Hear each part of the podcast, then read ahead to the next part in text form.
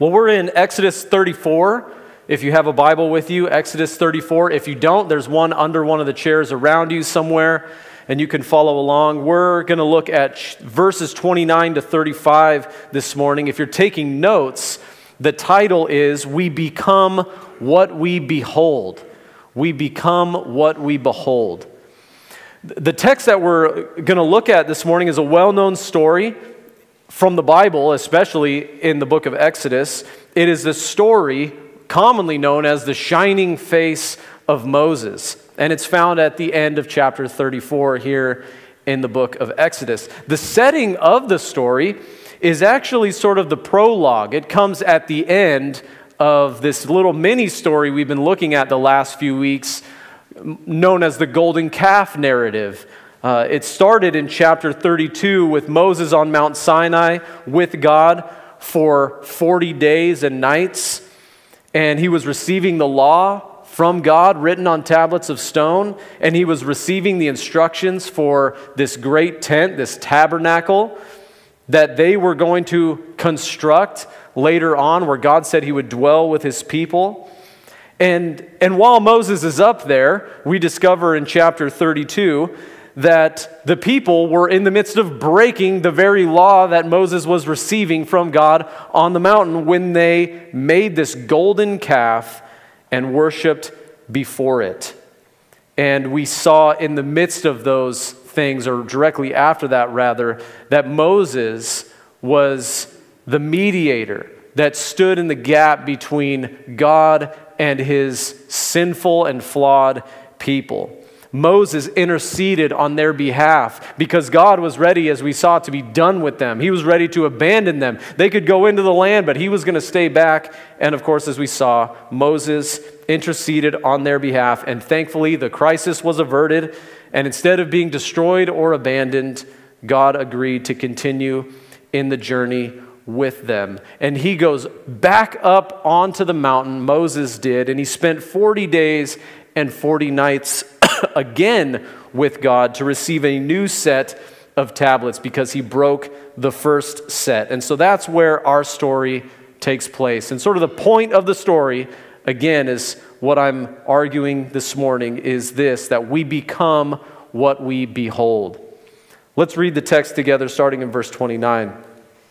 When Moses came down from Mount Sinai with the two tablets of the testimony in his hand, as he came down from the mountain, Moses did not know that the skin of his face shone because he had been talking with God. Aaron and all the people of Israel saw Moses, and behold, the skin of his face shone, and they were afraid to come near him. But Moses called to them, and Aaron and all the leaders of the congregation returned to him, and Moses talked with them. Afterward, all the people of Israel came near, and he commanded them all that the Lord had spoken with him in Mount Sinai. And when Moses had finished speaking with them, he put a veil over his face. Whenever Moses went in before the Lord to speak with him, he would remove the veil until he came out. And when he came out and told the people of Israel what he was commanded, the people of Israel would see the face of Moses that the skin of Moses' face was shining. And Moses would put the veil over his face again until he went in to speak with him. You might be surprised. Some people ask me sometimes, Aaron, who do you listen to? What preachers do you listen to? And you might be surprised to know that I don't actually listen to a lot of preaching. And it's not because I don't appreciate what other pastors have to say, I, I appreciate it maybe too much. And so that's why I don't listen because I observed a long time ago um, in my mid 20s, I had some other friends and they were all learning how to preach and find their voice. And, and often when I would watch my friends, they would go up to preach and they would be transformed into someone else. In fact, they would be transformed into the preacher that they like to listen to all of the time. And they would get up and, and they would start saying words, and I'm like, I've never heard my friends say that word before. or their cadence, or the way they would enunciate syllables. And I would realize these, my friends, are being influenced by the people they listen to. They sound like someone else, they don't sound like themselves. And honestly, I found it a little bit odd. I found it kind of off putting. So I decided I'm not going to listen to a lot of sermons. Instead, I'm going to read sermons because it's hard to, uh, I, I guess, mimic that when you're reading a script instead of listening to a voice. But if I do listen to a sermon, I decided a while ago that I was going to be very selective in who I listen to and how much I listen to them and so I decided I'm going to choose people who I know I will never sound like. So my favorite preacher is a Scottish preacher who has the thickest Sean Connery like accent you will ever hear. I listen to him because he's an excellent preacher, but mostly because it's physically impossible for me to imitate how he says things and the way he says them. And yet, even as I say that, I've found myself when I'm reading a book, I, I read it somehow with a Scottish accent in my head. But my point, it, it sound, the book sounds so much better in a Scottish accent. But my point in telling you that piece of information is just to make the simple point that you know from your own life experience that we become what we behold. Whatever you spend your time, your attention, your affections on, it will have an impact on you and how you behave and the way you come across to others. Even if you don't notice that change yourself. I don't think my friends were getting up into the pulpit and thinking, oh, I sound like so and so. I think they thought they sounded like themselves. Meanwhile, everybody else is going, they don't look like themselves. For example, many of you I've noticed when you walked in this morning uh, are a little bit different than you were last week. I noticed that you're tanner in your faces. You have spent significant time in the sun this last week, that glorious sunshine, and I don't blame you. And, uh, and so you can tell, you become what you behold. And, and I, I bring this up because you know it's a part of what it means to be a human. We become what we behold, we become what we give ourselves over to. And when you begin to understand this powerful truth, you will have a better understanding of who you are, why you do the things you do, why you think the things that you think, and more importantly, how you can become the person that you want to become. And so, what I'm arguing to you this morning is that this is the point of our text today and the point that is being made in our story. In our story, what we observe right away is that Moses had experienced a transformation. That's what's happening. And we're told in verse 29 the source of that transformation. What does he say? Because he had spent significant time talking with God in his presence, and it made Moses' face shine. He had spent 40 days and 40 nights in his presence. And what's fascinating about this transformation is that Moses did not comprehend this change in himself.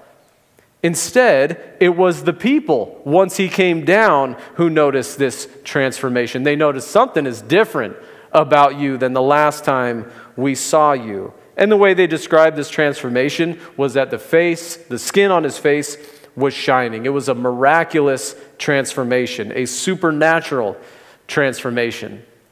What's interesting, though, is not only that his face was shining in this way, but the way they respond to this transformation. It says they were afraid, which makes you wonder what made them all fearful. Certainly, they were curious, there were many other feelings, but at the end of the day, they were all afraid. And so, why was that? And the answer is likely the fact that the source of this glow was from the glory of God shining in the face of Moses. All throughout the Bible, we see that whenever someone has an encounter with God, the immediate response that they have is fear. When the shepherds saw the angels announcing the birth of Jesus, there was fear. When the women who went to the tomb saw this shining angel, a reflection of the glory of God, they were afraid.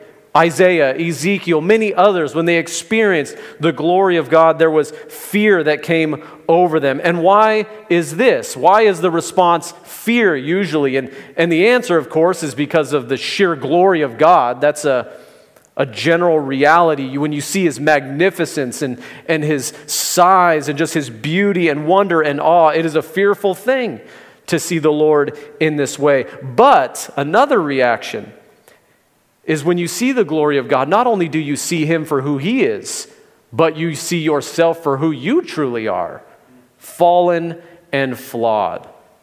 In other words, to look at the glory of God is also to see how far you have fallen we have fallen from his glory that he made us in his image to bear before the entire world. This is what made the people afraid when they saw the face of Moses.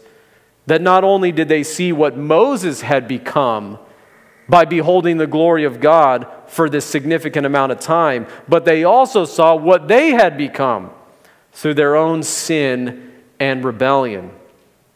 The word that's used there in the Hebrew for shining is actually the same word used for horn. And so the idea is that there were horns coming off of Moses' face. And, and really, what he's using is to describe these beams of light that are coming off of Moses' face. And what the author is actually doing here is a really clever thing. He's making a comparison here between the horns or the beams of light, these, this magnific, magnificent thing that's happening to Moses' face, and the horns that were coming off of the golden calf that they made and worshiped. And he's making a comparison and a contrast. In the case of Moses, the more time he spent with God, the more he became like him. And there was this shining beam, these horns coming off of his face. And in the case of the people, if we go back to chapter 32, the more they beheld this animal that they made, this animal that had horns, this golden calf, the story is saying this the more you become like animals.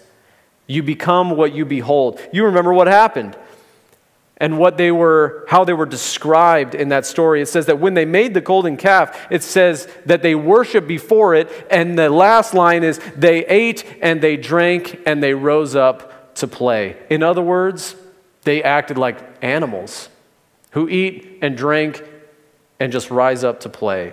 They became what they held. They made a God in their own image and they worshiped before it and they became like it. And so when they saw Moses, they saw what he had become through his time spent with God, and they saw what they had become through their time of sin, and it made them fearful. But it makes us wonder again why is this story even here? Why is it added as a prologue to this golden calf story? What is its function in the bigger story of Exodus? Why does Moses include it here? What does God want us to see? And in the general sense, God wants us to see that we become what we behold. But the historical reason, what it meant for them then, why Moses includes it here, is to give proof that he was in fact God's mediator. There was never, ever again going to be a doubt that Moses was the one that God had chosen because every time they saw him, they saw this supernatural glow emanating from his face. And when they saw him, they saw the glory of God, and that is the point. They saw his glowing face. When God declared to Moses on the mountain his name and let his glory pass by him, they saw that in the face of Moses. It was proof that he was God's man, God's mediator. You remember back in chapter 32 when they were fearful and before they made this golden calf, it says, We don't know what happened to this man, Moses. They sort of put him down. Well, here, there was never going to be a doubt who he was again. Which is an interesting point to make because this was the same proof that God gave for the greater mediator that would come in the person of Jesus Christ. Among many proofs, this was a proof that cast all doubt away that Jesus was the greater Moses, the greater mediator that God had sent to stand in the gap and intercede between him and his people. Most of you are familiar with the story of the transfiguration in Matthew 17. And it's almost a parallel account to this one. I'll read it to you. It says, After six days, Jesus took with him Peter and James and John, his brother, and led them up a high mountain by themselves. And he was transfigured before them. And his face shone like the sun, and his clothes became white as light. And behold, there appeared to them Moses and Elijah talking with him. And Peter said to Jesus, Lord, it is good that we are here. If you wish, I will make three tents here one for you, and one for Moses, and one for Elijah. He was still speaking when, behold, a bright cloud overshadowed them. And a voice from the cloud said, This is my beloved Son, with whom I am well pleased. Listen to him. When the disciples heard this, they fell on their faces and were terrified. But Jesus came and touched them, saying, Rise and have no fear. And when they lifted up their eyes, they saw no one but Jesus only. Just as in this case with Moses in the book of Exodus, this story here emphasizes the fact that Jesus was the mediator that God had chosen to intercede between him and his people. And it was this event where Jesus is transfigured on this mountain that proved to these disciples that what had occurred to Moses, establishing him as this mediator, the man God had chosen, that now Jesus is the fulfillment of that. But to a greater degree. For example, in the case of Moses, God would speak to Moses, but then Moses would speak to the people. But here, God speaks directly to these men and said, This is my beloved son. Listen to him. Previously, you listened to Moses. Previously, you listened to Elijah. Now you're going to listen to Jesus because he is the fulfillment. He is the one whom these other guys were all speaking about, who were pointing to. And why is that? Because he is God himself.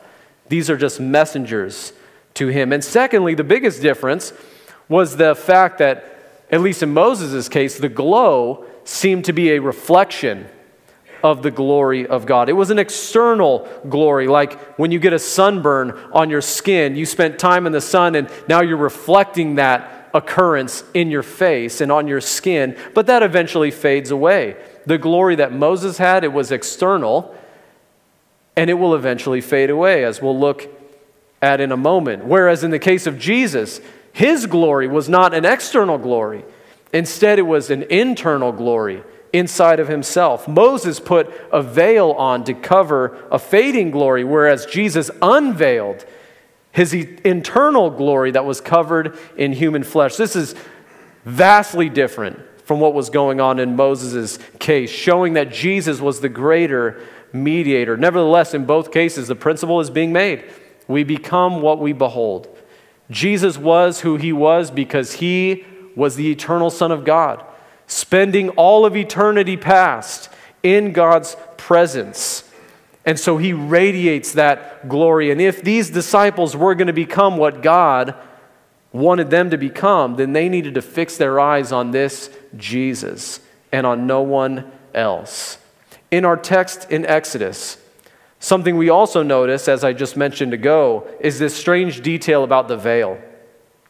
Moses, after speaking with God and with the people, coming down, his face is shining and they're afraid. And so it tells us that he put a veil over his face. And it makes you wonder why would Moses do this? I, I mean, I would imagine any of us who's, our, if our face starts shining, we'd probably want that to happen. Why would he put a veil over his face? Was he embarrassed? Was it at the expense of their fallenness, or was it a concession to them, a kindness to them, so that they wouldn't walk around in fear around him all the time? What is the reason? In one sense, we can only speculate. However, thankfully, the Apostle Paul did some reflection on that very same question, and he answers it to some degree in 2 Corinthians chapter 3. And we're going to read it in a second. But the context for what Paul is writing about in that chapter is to show the inferiority of the old covenant, as great as it was, that's grounded in the law. Now he's showing the superiority of the new covenant grounded in the blood of Christ. And so he writes this Since we have such a hope, we are very bold, not like Moses who would put a veil over his face so that the Israelites might not gaze at the outcome of what was being brought to an end. But their minds were hardened, for to this day, when they read the Old Covenant, that same veil remains unlifted, because only through Christ is it taken away. Yes, to this day, whenever Moses is read, a veil lies over their hearts. But when one, one turns to the Lord, the veil is removed. Now, the Lord is a spirit, and where the spirit of the Lord is, there is freedom. So, why did Moses put a veil over his face? It was so that the Israelites would not see the outcome of what was being brought to an end. Essentially, Moses knew that people become what they behold.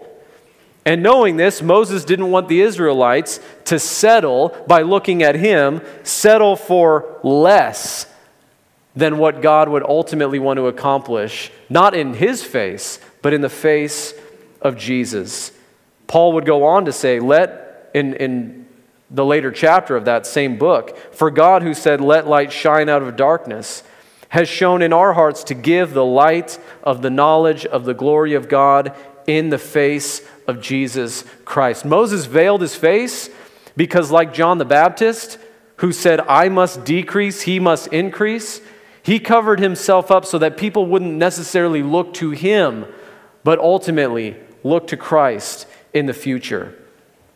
In that previous text, Paul uses this imagery of a veil as a metaphor for blindness brought on by unbelief. He's saying there's, there's a, a barrier between understanding themselves and, and God because of unbelief, and their hearts are hardened. And he says, even to this day, when people are looking to the law, looking to legalism, he says their hearts are blinded. And what they need and what we needed is for God to lift that veil of blindness and sin so that we can see the glory of God in the face of Jesus Christ. But the question remains what's the result of all of this? So what, I guess, is the question. What does it matter when we behold the glory of God in the face of Jesus? And thankfully, Paul gives an answer to that in that next verse, in verse 18. And we all, with unveiled face, beholding the glory of the Lord, are being transformed in the same image from one degree of glory to another, for this comes from the Lord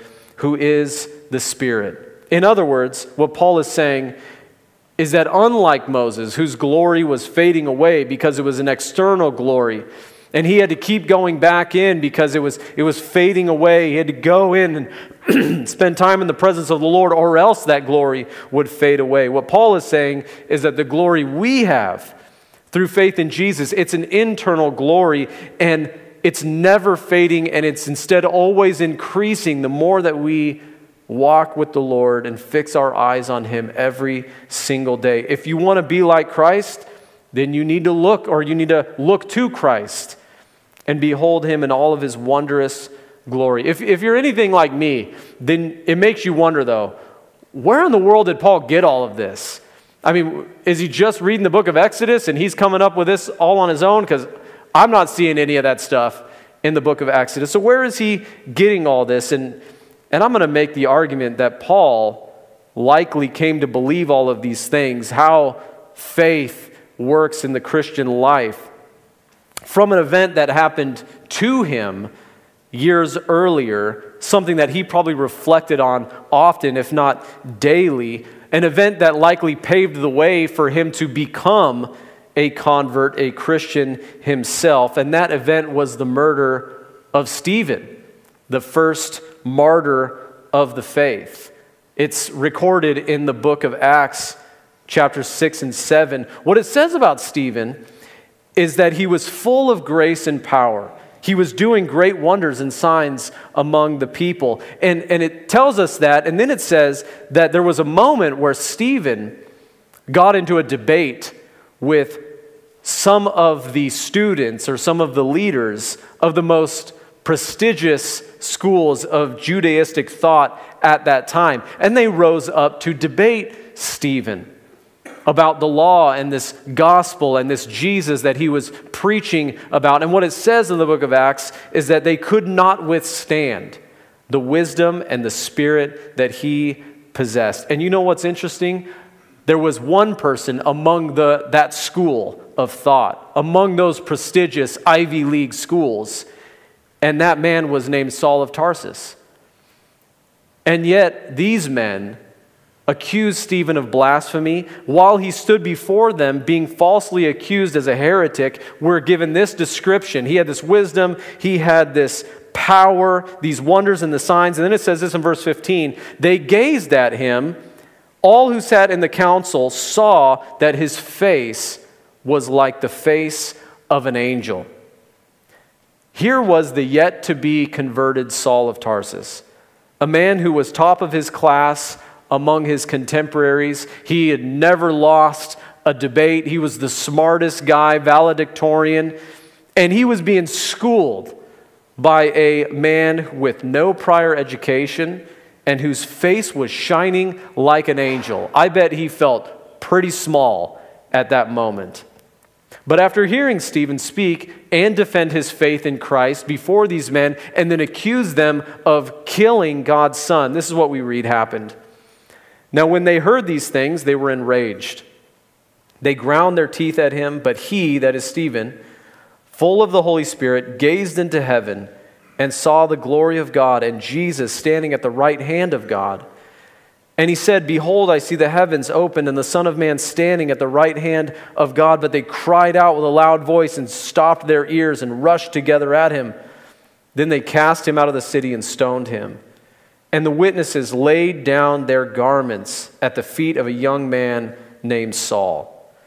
As they were stoning Stephen, he called out, Lord Jesus, receive my spirit. And falling to his knees, he cried out with a loud voice, Lord, do not hold this sin against them.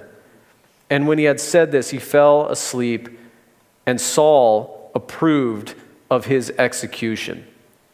No doubt this moment stuck with Saul of Tarsus until the day he met Jesus on the road to Damascus. I'm sure he probably thought, man, that guy's face was really shiny.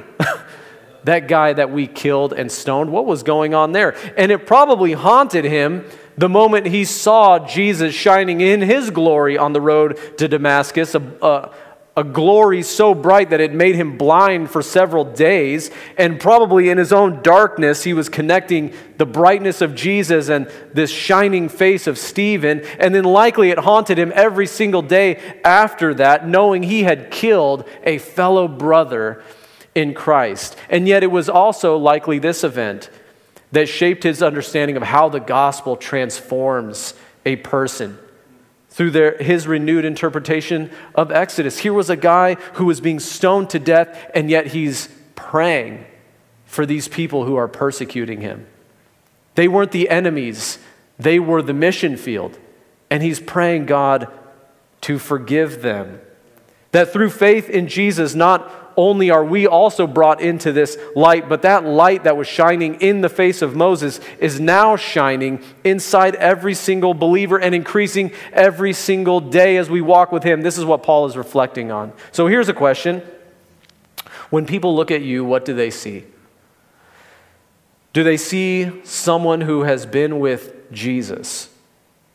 Does your character and your attitude give the impression that you have spent time in the presence of God? Friends, it, it is so important that you understand that what you behold is what you will become. And what you put before your eyes is shaping who you are. When I talk to people, and you probably have the same experience, when I talk to people, I can tell in a matter of minutes if they have spent too much time beholding the toxic, inflammatory rhetoric beaming from today's media outlets. You can tell right away because they are anxious, they are quick tempered, their nerves are shot, they have an us versus them mentality about life. It is not glorious in any way, shape, or form. We don't want to fall into the trap of legalism, but it may be helpful to ask yourself how is this show, how is this program, how is this information I am receiving shaping the way I view myself, others, God, the future, my mission in the world? It may be helpful to ask these questions. Ask yourself how is the amount of time and what I am looking at on social media shaping me and my worldview? How are the things I am giving my time and attention to shaping my attitude and attributes? What do I want to be known for? Is another great question. Do I want to be known for my politics? Do I want to be known for what my favorite sports team is? What do I want to be known for? Friends, the bad news is that you become what you behold. The good news is that you become what you behold. So the question is, what do you want? I think that was the subliminal question being asked in this story in Exodus to these Israelites. What do you want? Do you want this? This glory that is shining from the face of Moses? This uh, incredible transformation? Or, or do you want to give yourself over to sin and the impulses of your flesh and be reduced to acting like animals, indulging in the base desires of your fleshly appetites? Do you want to be the people that God made you to be, reflectors of the image of the glory of God? Or do you want to be, and do you want to be transformed from the inside out, from what you were to what you can become by His grace and His power? And the choice is yours to a large degree. If you want to become like Christ, then you must behold Christ. You got to spend time with him. And you also at the same time veil your eyes from all of the other things that might turn you away and conform you to some other image. Why don't we pray and then we'll have a time of communion together? God, we come before you and Lord, we're so grateful that you have shown the glory of God in the face of Jesus. And for those of us who have come to believe in your Son as the only begotten from the Father, full of grace and truth, who has revealed to us your glory, we are grateful that you have given us this great gift in your Son, Jesus, and that you showed us yourself in him and that through that revelation, we have been brought into this great light by which we are saved. But we're also grateful that you give that light to us to then share out into the world. We confess, though, God, we don't spend the time that we need to to be able to reflect that glory. Instead, we are beholding things that are conforming us to another image that we do not want to be conformed into the image of this world. Instead, we want to be transformed into your image through the renewing of our mind and the way that we think. So, God, we confess that times we fall short, and yet we are thankful that even though we still fall short, you are still gracious, and that you are more committed to our transformation than we are. And so you will constantly pursue us, you will constantly come after us. And that through all of the things we are experiencing, you are conforming us into the image of your Son. And we thank you for that. Help us, God, in our daily activities to be aware of those influences and to look to you, the author and finisher of our faith. And we pray all this in Jesus' name. Amen.